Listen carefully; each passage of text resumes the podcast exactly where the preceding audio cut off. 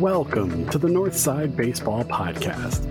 I am your host, Josh Weiner, a lifelong Cubs fan for over 40 years.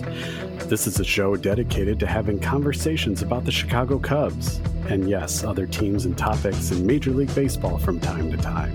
This is a relaxed and casual atmosphere and community with like minded fans. Thank you for tuning in, and now let's talk about Northside Baseball. Welcome to the show, and thank you for taking time out of your day to listen to this episode. On this episode, we'll be taking a flashback all the way back to 2004. July 31st, 2004 to be specific, the trade deadline. And we will be talking about the Nomar trade. The trade for Nomar Garciaparra. But this isn't Boston, so this is the Nomar Garciaparra trade.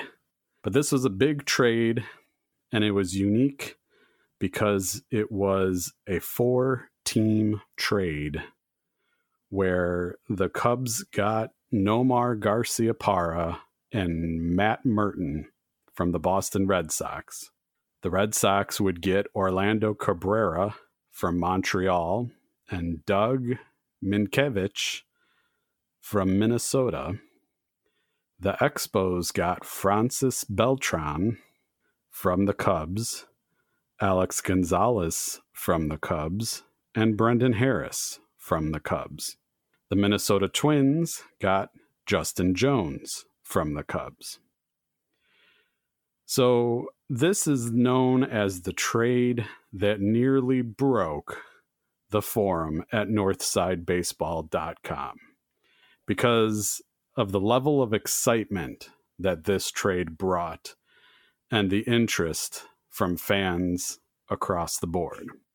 However, I don't think us as Cub fans knew the extent of where Nomar was in his career at that point.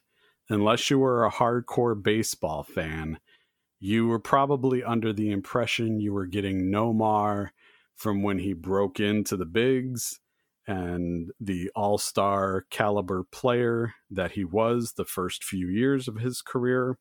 But unfortunately, that's not really what the Cubs got. And Boston traded Nomar because he was in the final year of his contract. Boston's general manager at the time, Theo Epstein, ironic in and of itself, he was not confident that they would be able to re sign the shortstop. Theo's line of thinking was that Boston would not win a World Series with a flawed defense, thus indicating he was not a fan of Nomar's glove or range at that point in his career. In the trade, Boston picked up Gold Glove shortstop Orlando Cabrera from Montreal. According to the July 31st article on ESPN.com from the Associated Press, the Red Sox were close to dealing Garciaparra the winter prior after he rejected a four year, $60 million contract extension. At that time, Boston was hot after Alex Rodriguez from the Texas Rangers.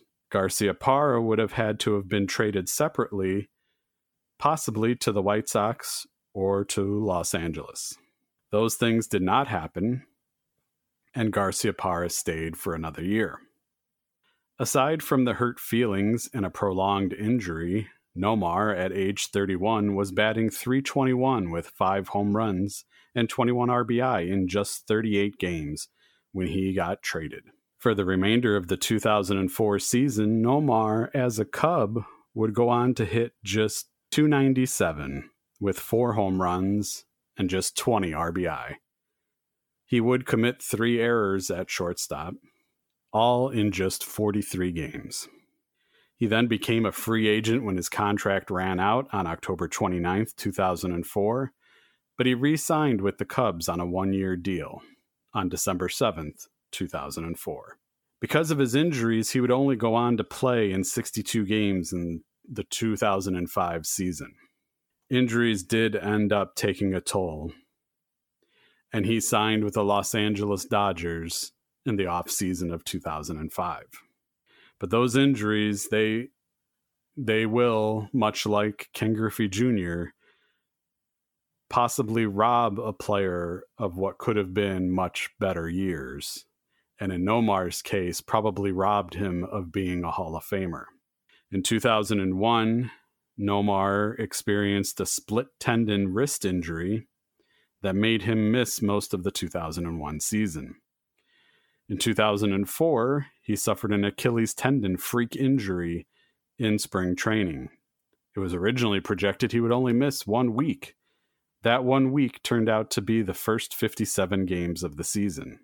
He was never the same player since these two injuries, and Nomar Garciaparra would eventually retire in 2009. So, the moral of this story is while you think you might be getting a superstar in a trade that makes your team better, you just never know what may happen and what could happen. It happens to many sports players that after a certain age, and especially when dealing with injuries, sometimes your stats will just fall off a cliff. So while I give the Cubs credit for trying to pull off this trade, unfortunately, it did not work out the way that it was intended to. And ironically enough, I believe Matt Murton, the other player in the trade that came to the Cubs from the Red Sox, I believe had a longer tenure with the Cubs, and I, in fact, even came back a second time. So, not quite the same as being a throw in player named Ryne Sandberg, who would go on to have a Hall of Fame career. But when Matt Murton has a longer tenure than Nomar Garciaparra, you did not really win that trade. So, unfortunately, sometimes you can pull the trigger and sometimes it still will not go your way. But it's always exciting when your favorite team pulls off a trade for a supposed superstar at the trade deadline. That's all for this episode, and until the next one, that is the final score on this episode. Thank you for joining me for a little bit of your day head on over to northsidebaseball.com forward slash forum. That's F O R U M to join the discussion today. If you're not already a forum member, take a few minutes to register an account.